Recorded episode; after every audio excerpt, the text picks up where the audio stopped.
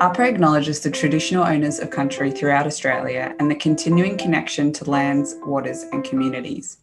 We pay our respect to Aboriginal and Torres Strait Islander cultures and elders past, present, and emerging. Welcome to Taking Care, a podcast of AHPRA and the national boards. I'm Tash Miles, and today's episode is an exciting one. It's a conversation with two doctors you've probably heard of. Host Susan Biggar is talking to Adjunct Clinical Professor Brett Sutton, Victoria's Chief Health Officer, and Dr. Jeanette Young, Queensland's Chief Health Officer. We've invited these two prominent doctors to talk about their experience of being suddenly thrown into the spotlight because their job is key to communicating about and advising on a global health pandemic. Both Jeanette and Brett are essential leaders and decision makers in our ever changing health crisis. We're sure they have a lot to share about the challenges, rewards, and unexpected celebrity status. Let's go to the conversation with Susan Biggar. Thanks, Tash. Let's meet our guests. I'm Brett Sutton, uh, Victoria's Chief Health Officer. I'm Jeanette Young. I'm the Chief Health Officer for Queensland. Brett and Jeanette, welcome. And thank you for taking the time to speak with us out of what we're certain is a very hectic schedule. So, can you begin by telling us about your pre pandemic career? How did you end up as Chief Health Officer? Let's start with you, Brett. I know you've worked in a number of different places, including Afghanistan and East Timor. I came out of medical school really not being clear what my path would be. Did lots of locum work um, that was mostly in emergency departments, and that ended up being a, a 10 year career of a lot of satisfaction and um, became deputy director in uh, a small ED in northwestern Tassie. Uh, but also worked in the UK, um, New South Wales, and Victoria in, in EDs. And interspersed with that, and then for a period of years afterwards, uh, I did international development and humanitarian work. And that really made me think about public health uh, in terms of the, the impact, the, the work in East Timor in particular really saw a, a profound systems change. So I returned to Australia uh, in 2010, really with a view to exploring public health and, and went for a job um, in the Victorian Department and have been here uh, ever since. So really started in communicable disease, uh, you know, in a team leader role and then as a manager and then seeing the, the, the breadth of work that a chief health officer can do across environmental health and food safety uh, and, and the broader social determinants um, for health and welfare of populations was uh, something that I was also passionate about. So put my hand up and here I am. And, and so Jeanette, could, could you tell us a bit of your story? Around 15 years ago, I was at the PA hospital in Brisbane as the Director of Medical Services there. And the Director General of the day asked me to come into the department because we'd had a little bit of an issue in Queensland with a, a hospital in Bundaberg, and she wanted my knowledge of how hospitals work. So um, she came in, I enjoyed it. I then applied for the job when it was um, formally advertised and was appointed. But it wasn't for my public health expertise. The role included a whole lot of other things that I did have expertise in. I had none in public health. Um, that was about a quarter of the role. So I had to get up to speed in that area. And then here, 15 years later, that's the most important part of the job. So it's been quite a journey. I've been very lucky that I've been allowed to go through that journey and pick up all of those skills along the way. Brett, can you explain what the role of the chief health officer would have been traditionally? It was across really three pillars of health protection, food safety, environmental health, and communicable disease. The, the challenges were possibly more in the environmental health space. There's lots of people get exposed to hazards and bushfire smoke and cancer clusters and the like. Um, communicable disease is a little bit more straightforward, um, but then pandemics is another ballgame, as uh, we've all come to recognise. Jeanette, did your role also have a strong public health focus?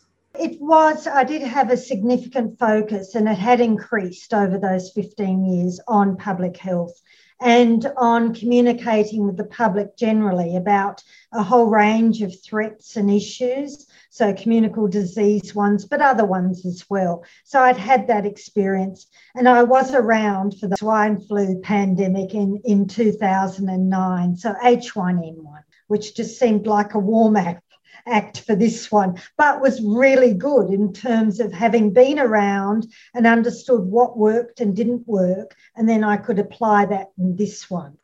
And, and so, what happened for you when the pandemic began? Can you um, retrace a little bit of those steps uh, back a year ago and how your role changed? So, we first started discussing this new virus that had been found in Wuhan in China early on in January when we had the bushfires and we were needing to release um, P2 masks out of the national stockpile because of the fires. And the uh, chief medical officer from the Commonwealth said, Well, we might have to be a little bit careful because there's this new virus. So that was 3rd of January that we first got the first hint. And then it just escalated so quickly. And then we had our first case in Australia t- towards the end of January, Brett? that first notification in Australia was in Victoria on January 25. I was on on my holidays at that time. Uh, returned to work the following day. Um, I think I think we already had a sense in January that this was not an ordinary pandemic. Um, you know, the early information, even in January, was um, very significant, and I think I had a foreboding sense uh, then that we were looking at something um, not aligned to 2009 pandemic, which you know in the end was like a severe seasonal flu. We've ended up with something that uh, has really disrupted the world um, more than any other pandemic for hundred years. And you know the early signs were there: severe clinical disease, high case fatality rate uh, when you compare to you know influenza. So here in Queensland, I declared the public health event of um, statewide significance, which is my ability then to manage resources and processes across the whole state. And I'm very fortunate I've got that ability in Queensland. What then happened is that another person was appointed to take over my normal role as a Deputy Director General responsible for the broader prevention um, division in the department so I could focus my energies and time on responding to the pandemic. So that happened in January. So I'm no longer the person doing the things that don't have a statutory requirement for a chief health officer to do them. So, where there is still that requirement, such as licensing private hospitals, certain drugs and poisons, there are various things in Queensland that under statute the chief health officer has to do. There's no statutory requirement, someone else is doing my job. So, about 75% of my normal role, so I could really focus on the pandemic. So, your roles changed and your days probably changed the days became pretty busy right from that late January period. We knew that there would be a window of opportunity to try and get as much planning and preparation and system preparedness uh, in place uh, in in January, February before you know we all expected a, an uptick in cases.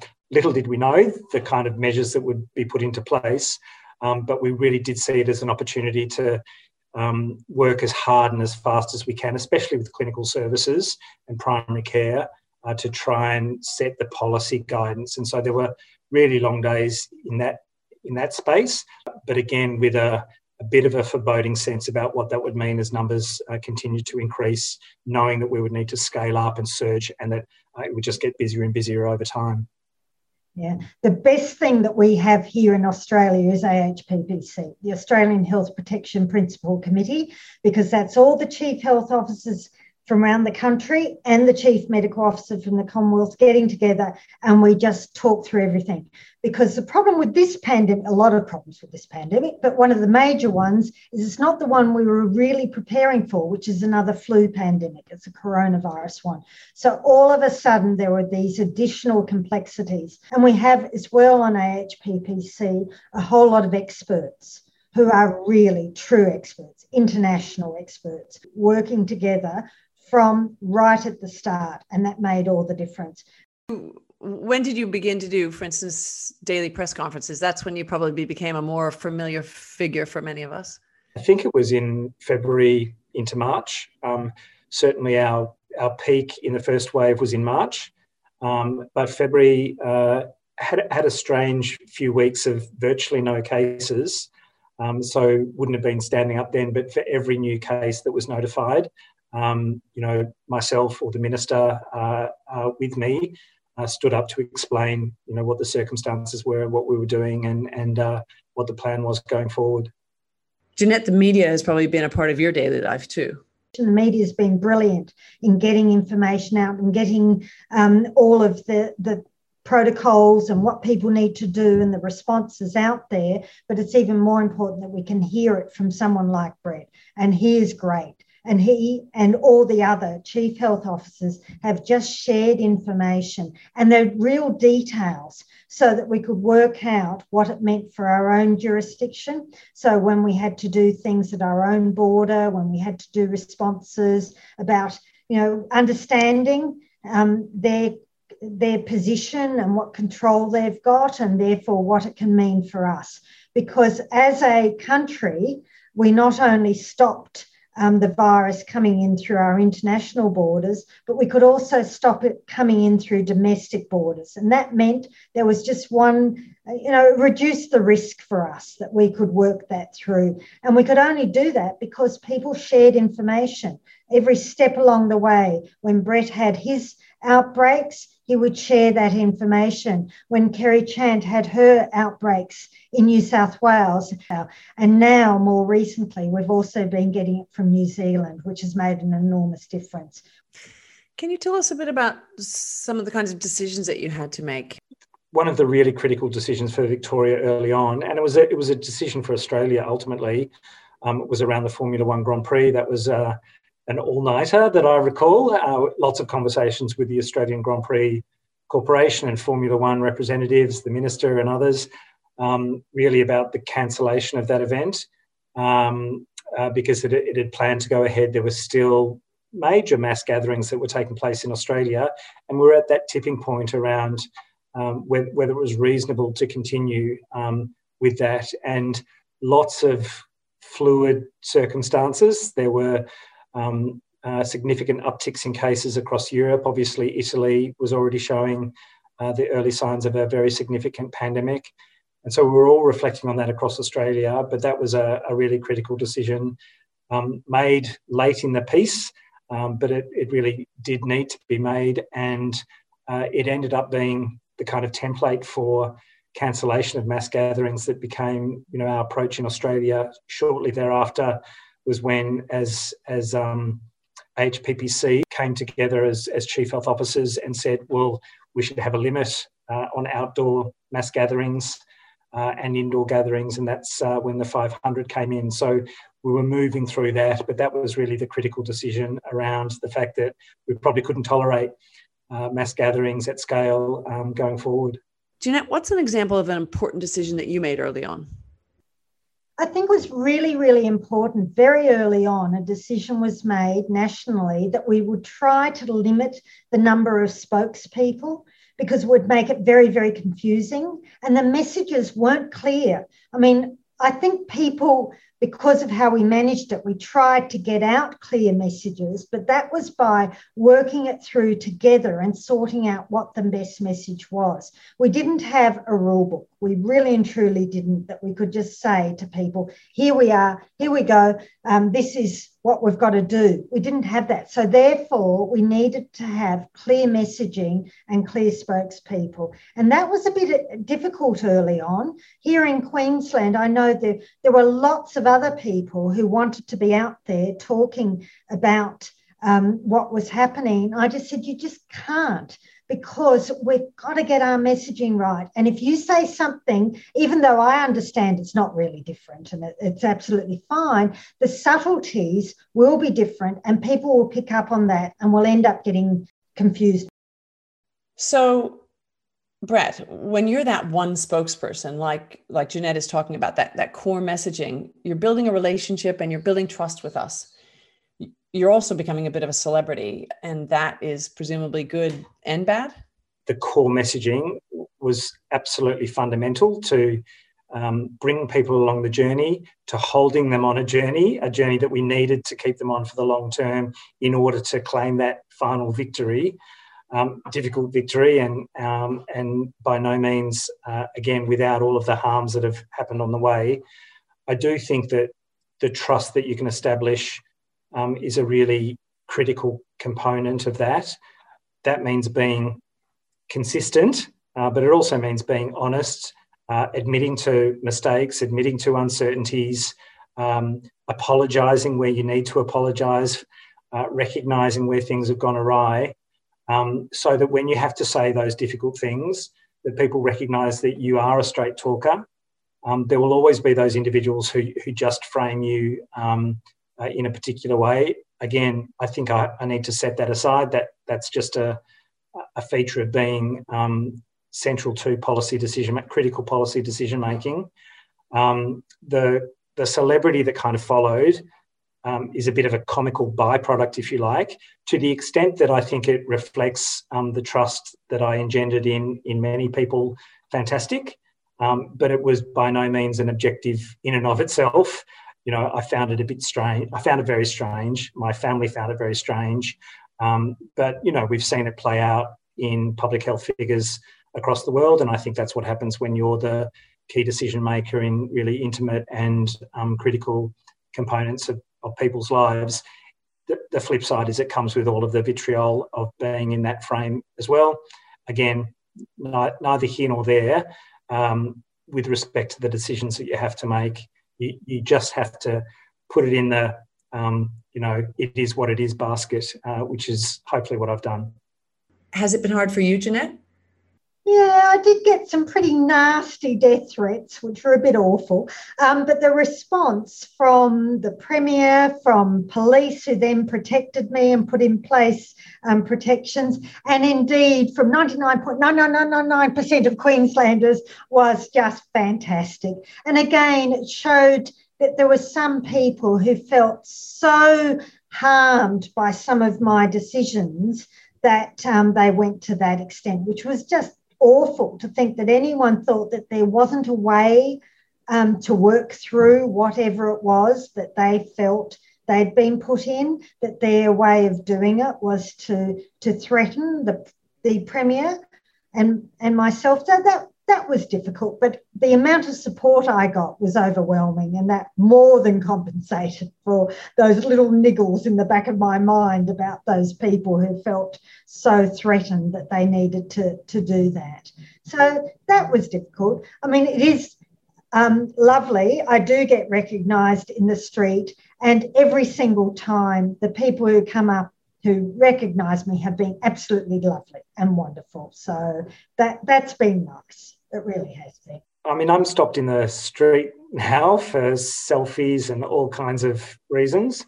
Um, and I was at Bunnings a couple of months ago, and a guy said, "You look a lot like that," and I, and I just nodded and said, "I am that guy. I'm that anno- I'm, I'm that annoying guy on on TV that you see every night." Um, and so that that's how I introduce myself now. I, am the guy standing next to the premier. Um, uh, you know, most weekends.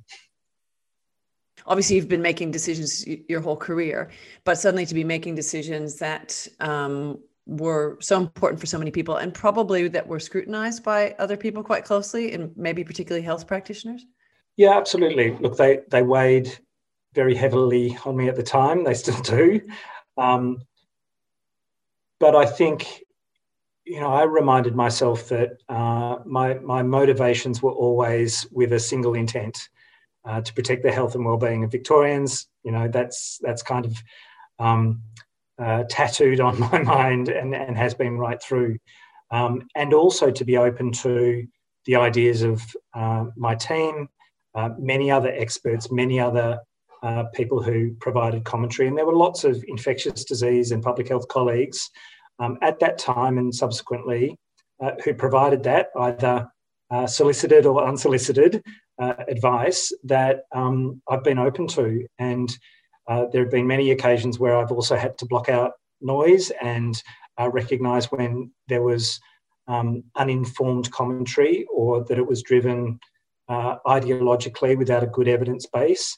but there were lots and lots of inputs that were uh, founded on expertise and you know evidence that I hadn't yet come across. And so, um, yes, I was making the final decisions, uh, but it was with with lots and lots of people uh, backing me uh, or uh, suggesting that that was a reasonable and, and proportionate approach.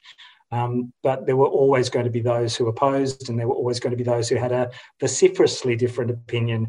Um, and you just have to ride with that. You know, you roll with the punches, um, but recognise that you're, you're doing it with the best of intentions and with uh, as much evidentiary and scientific rigour as you can muster. So, Brett, you, you make it sound very easy to roll with the punches when you're making decisions that are unpopular. I'm sure it it can be challenging too on, a, on both a prof- personal and a professional level. Yeah, absolutely. You you get torn apart over this stuff. Um, I continue to. Um, you have to be really. You have to be reasonably gentle with yourself about the fact that this will always happen when you're at the pointy end of decision making. Uh, there is no path of least resistance uh, that makes everyone happy. Uh, or, as I, I, I, think I tried to reinforce early on in the pandemic in my public messaging, there's no path of no harm here. There are decisions to be made uh, that will affect thousands upon thousands of people uh, and cause harms, um, but against an alternative that you are trying to weigh up that looks more harmful, looks more dangerous to health and well-being, um, but there is no path that you can take in which people are unaffected financially, uh, with job security, with social uh, engagement and the isolation um, that ensues from those decisions, the, the psychological and, and, mental health burden of those decisions. That was always going to happen. Um, and so you really just had to remind yourself that uh, um, those accusations that harms would arise were not invalid. They were always going to arise. You were just trying to find the, the least worst pathway uh, possible. Are you enjoying this conversation as much as me? Well, there's plenty more in our archives. For example, in an episode called How is COVID Changing the Experience of Healthcare from Both Sides of the Bed, Professor Harvey Newnham has this to say about how people are responding to the pandemic. The staff have really risen to the task. There's a job to be done, and they get there and do it despite whatever the constraints are. So that's been, uh, I think, amazing to uh, witness. Uh, imperative to look after themselves and the others around them. You're trying to make sure that uh, uh, you're not going to spread the virus to either your working colleagues or your patients, or for that matter, your family, your friends, your loved ones, anyone you know who's immunosuppressed that you might have any contact with. And makes me proud to work with them all. To find this episode and more, subscribe by searching for Taking Care in your podcast player or going to the AHPRA website. And let's get straight back to Jeanette, Brett, and Susan. So, you've both raised some challenging issues from an ethical perspective, what were some of the most difficult decisions? Yeah, there were some really difficult ethical issues there. And some of them I really did not like at all. And I felt very, very uncomfortable. So the clinicians here in Queensland did an amazing piece of work about the ethics of when people would have to be refused care because we became overwhelmed. And I just didn't want to go there because my view was let's get ourselves in a situation that we will never have to make those ethical um, decisions. Whereas they felt more comfortable having done the work and having it there available. Um, so that that was an interesting dynamic because I really and truly did not want that um, being worked through, and I did not want the community to know we'd done that because then they would be thinking, well, if you're doing that work, that must mean you think it's going to happen. Whereas my view was, let's absolutely make sure it doesn't happen. And we were so fortunate that we never ended up in that situation. I can be blunt about it now because we've got a vaccine that's just fantastic. So, whereas I know that there were some clinicians out there who just felt a lot more comfortable once they've done that piece of work. So I think that was a big one. I just did not want to ever get into the ethics of who we denied care to. So that was the biggest one. I mean, some of the other ethical issues, people tried to turn into ethical issues that I didn't think were ethical issues. When we had to close the border to New South Wales, we always made it very, very clear that anyone who urgently needed care, of course, they could immediately come to Queensland. We weren't putting up a, a, wall and stopping people. They could, but some people got the message that they weren't able to, which we just worked through very carefully to make sure. So there was never an ethical issue there. We were always going to provide essential healthcare to anyone, no matter where they were who needed it. And we continue to do that. We provide that care to people from overseas who just can't get it where they are, for instance, in Papua New Guinea. So we manage that, those sorts of things. You know, the challenges for people were really substantial. And so there were human rights issues at play in, in each and every element of those decisions around uh, what it means to be sovereign, what it means to engage with um, uh, our loved ones, our family, our friends, what it means to be constrained in our work, uh, to lose jobs, to be financially under pressure. Uh, they they are all um, you know they are all uh, ethical dimensions in those in those decisions, uh, and they they have to be made against a, a counterfactual that hasn't come to play. You know, it's very hard to make an argument that you're saving tens of thousands of lives when people say, "But what where are these tens of thousands of lives that you say would be lost because um, it hasn't happened? You, you, point to other countries, um, but that's not as convincing for people. Um, and, uh, again, you know, we're, we're um, in a situation where um, the very thing that you achieve of not having people uh, ultimately dying in their hundreds and hundreds um, for days and days on end um, is uh, is the thing that you must avoid. Uh, but as you avoid it, um, the the reality of that um, fades away in people's minds, and they and they think that all of those things that you put into place that were really hard decisions are, are not really required. You get challenged on every single component of um, of those, you know, behavioural and other restrictions. Uh, you know, masks uh, is a case in point. Keep prosecuting the argument that it's a kind of insurance policy, that it's a small impost for the individual, um, but you get down to very low levels of transmission and the questions arise again. So why do we have this? Well, because we don't know what we uh, we don't know what we prevent, and and having um, some of these interventions in place uh, are critical for that. Many of us Australians would describe the pandemic as having been relentless. And when we think about our leaders, people like you, people who have to face the press and the pressure every day, I wonder how. Um, how you've handled your own stress and well-being in the face of that relentlessness over a year, more than a year. Well, um, I remembered the previous pandemic, which lasted the H1N1 swine flu pandemic, which lasted six months and it nearly killed me, literally. I just lost so much weight. I just, oh, it was awful. And at the start of this pandemic, I realised very early on this was going to be much, much, much worse than that previous pandemic. So I sat down with my husband and we worked out a way forward. So the first thing, I took my own advice. I'm not a great exerciser, I'm scared to admit, despite being the chief health officer and promoting exercise and healthy living, I've not been great. So I thought I needed to do something. So I now do 30 minutes exercise first thing when I get up each morning without fail.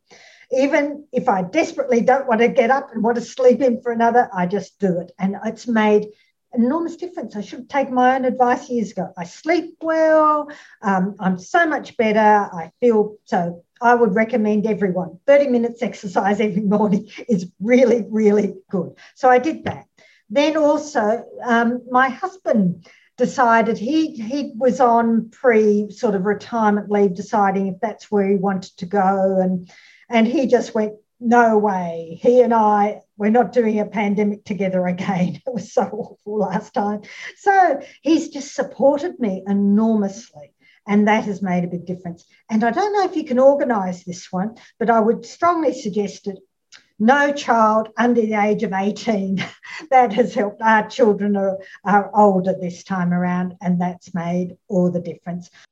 So it sounds, Jeanette, like you definitely learned from your first pandemic and applied that to this situation. Brett, what about you? How how do you handle your own stress and well-being when you're in the spotlight? You know, I grew up as a pretty as a painfully shy and rather anxious, somewhat obsessive compulsive kid. Um, I went through my teens and 20s trying to and actually transforming um, that uh, um, way of living, if you like.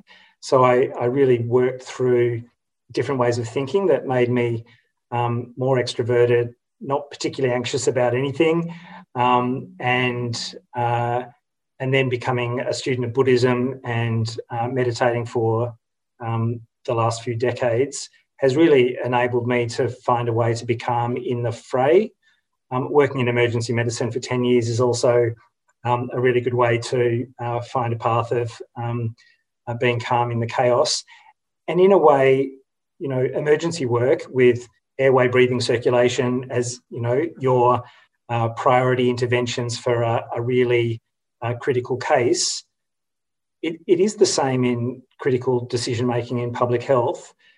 Yes, there's a whole lot of noise. There are really difficult things to juggle, but there's still a hierarchy of priorities you have to work through, the most critical decisions.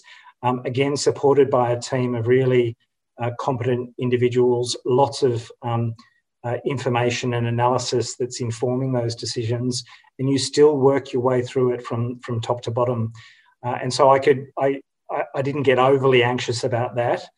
My well-being struggle, and, and it has been a struggle really through um, August especially, was that there was not a moment uh, of any day for weeks and weeks on end when I wasn't thinking about um, the people who are dying, the many, many people who became infected in our second wave, um, and anything else that I, my team, the government could do uh, to manage that um, we absolutely got to a point, you know, with a very severe lockdown that it was pretty clear that there's no more that you can do. You have to let it um, play out over time. Um, but the ruminations on every little decision around that, knowing that more people would die and that um, there was this kind of unfettered uh, transmission across um, Melbourne in particular, was a really heavy burden. Um, so I would say, you know, I took the lessons from my wife try and eat as well as you can, sleep as well as you can, uh, take some time out in your day to exercise, um, and take some time out to meditate or, you know, if it's not meditating, handing your phone over to someone for half an hour, going for a walk, whatever it might be, but trying not to ruminate on um, uh, everything that was, you know, part and parcel of a really long day. And they were, and they were super long days. They were 16 plus hours um, of scheduled stuff, let alone getting through the emails and the text messages late into the night. Um, so you know, I'm I'm pretty free about saying there was there was some really significant struggles there. Part of the solution is to recognise that um, uh, you're not at your best, that um, it feels like an uh, inescapable burden. Um, the love and support of your family, there's no substitute for it. Um, the same for my colleagues. Uh, they were uh, unbelievably supportive, lots of people reaching out to you, um, but also recognizing that you need to vent, you need to reach out to others. Um, and I did uh, speak to a psychologist for all of those reinforced messages around self care, partly how to compartmentalize work so that it's not with you 24 7, um, partly around just being able to vent uh, through all of the struggles um, that you have you know, there was a kind of grief in being with my family and not being with my family psychologically, you know, putting my kids to bed, um, but my mind being elsewhere. So that, you know, I felt, I felt awful as a father. Um, I felt like I was with my children, but was absent for weeks and weeks on end. And the reality was um, that that was kind of true. I was, I was psychologically absent, but in reaching out for support, um, I really found mechanisms to be able to uh, link back in, look after myself, and um, find some space to to connect with uh, loved ones. That's a really critical thing for us as human beings, let alone public health professionals. And Jeannette, if you're comfortable talking about it, what was it like for your family with the pressure you were under? Um, it's they've been really supportive. I'm sure at times that they have struggled um, in how to help me, but they've helped me enormously. Just to have a meal on the table when I get home at night is such, um, that is so important. As I say, 10 years ago, I didn't have that. this time round, I, I get fed, I get looked after, and I have someone to debrief with. I did say when we had the first teleconference, the first serious one of AHPPC, and I understood the seriousness of what was going to face us. My husband was away that weekend um, up the coast, and I just rang him up and said, You've got to come home immediately. I can't do this without you. I've got to talk to you. And having that person to debrief, because he's a microbiologist. So he just understands, and it's been so good to be able to talk to him and work through my ideas with him because he's so um, beautifully blunt, but so lovely while he does it. So he'll say, oh, don't know about that idea. Do you want to rethink that one? Or he'll go, Yep, you've got to do it. So I've been really, really lucky having him there. And Brett, what about for your family? It's very hard to talk about it without getting emotional because you know they really are they really are the rock. Um, and the hardest bits were uh, in seeing them struggle uh, through various things. You know there were there was there were media representatives who knocked on my front door late into the evening to ask me a question with my uh, daughter answering um, the door in her pajamas. That just made me uh, unbelievably angry and people say, you know, you get paid a lot, you know, you're a public figure, you signed up for this. None of that uh, matters in any sense whatsoever when you feel that your family's well-being is threatened. So um, that was tough, but you know, thankfully, uh, we don't have a TV. Um, neither my wife nor I are on Facebook, so that kind of took out half of the commentary um, that impacted on us. And you know, we got to uh, look at the funny bits, uh, if you like, of my life with um, the celebrity merchandise and, uh, and, you know, funny stuff on TikTok and, and Twitter um, that kind of made light of um, pretty dark days. And so, you know, we, we focused on the stuff we need to focus on and uh, distracted ourselves from some of that broader stuff. But again, our local community were fantastic. My wife's friends were fantastic. And you just need to kind of connect in with them to the extent that you can uh, in order to find that support.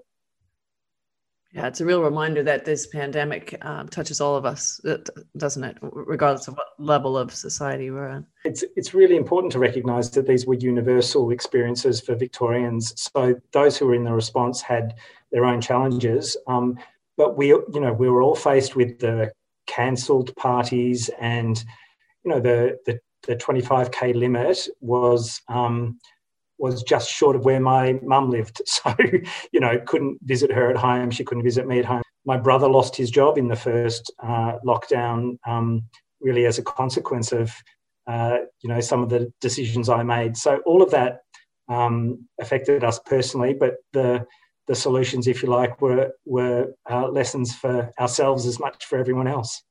Yeah, we've all learned so much. You must be really proud of how we've gone. I think people throughout Australia have just stood up to the challenge. They've just done it brilliantly. The other day, it was not that long ago, you know, beginning of January, and I had to go ask them to go into three days of lockdown because we had the first um, time a variant of concern had got out into the community. And I just can't believe what happened. They just did it. I, I made this statement, did a, a press conference with the Premier, and then I drove back to my office, which is not that far away, and I looked at, you know, and everyone had a mask on, every single person. I thought, how did they hear that? How did they know to do that immediately? And it was just wonderful to see. And just the response from people has meant that we've managed this. There's been very, very, very little, if any, pushback at all and I've just been astounded by it. Normally, you try and get messages out there and you might get a few people responding, but here, time and time again, people just did what was asked of them and they did it with such good grace. It was just wonderful. And I think that's what's the difference. And I really think that's why Australia has done so well compared to other countries that should have done equally as well as we have done, who started off in the same position we started off with the same policy parameters, but then lost their way. Whereas, really and truly, we as a nation have done really, really well. And that's due to the people. I mean, you can have as many policies as you like, but if people don't follow them, it's irrelevant. Yeah, I mean, that, there's so much pride I have for what Victorians have achieved. You know, collectively, it is a it is a gargantuan task to have millions of people doing the right thing uh, in order to um, uh, to get the public health outcome that we were looking for. But you know, we'll have other other challenges where we'll all need to act in concert to to um, get the right outcome. So uh, I think it puts us in good stead that our community has kind of been forged in uh, real struggle, um, but we've got a we've got a sense that collectively we can do a lot. Yeah, absolutely, we can do a lot together, and with leaders like both of you, I think we've got a great future. So thank you so much for this conversation. What insight, what honesty. We really appreciate it. It's great to be involved in this discussion today. My pleasure. Thanks both. Very inspiring people. And that wraps up this episode of Taking Care. Thank you for listening. We would love to hear what you think, and you can tell us by emailing communications at ahpra.gov.au. Please share and subscribe to this podcast to hear the latest episodes and see previous ones. Just search for Taking Care in your podcast player. See you next time.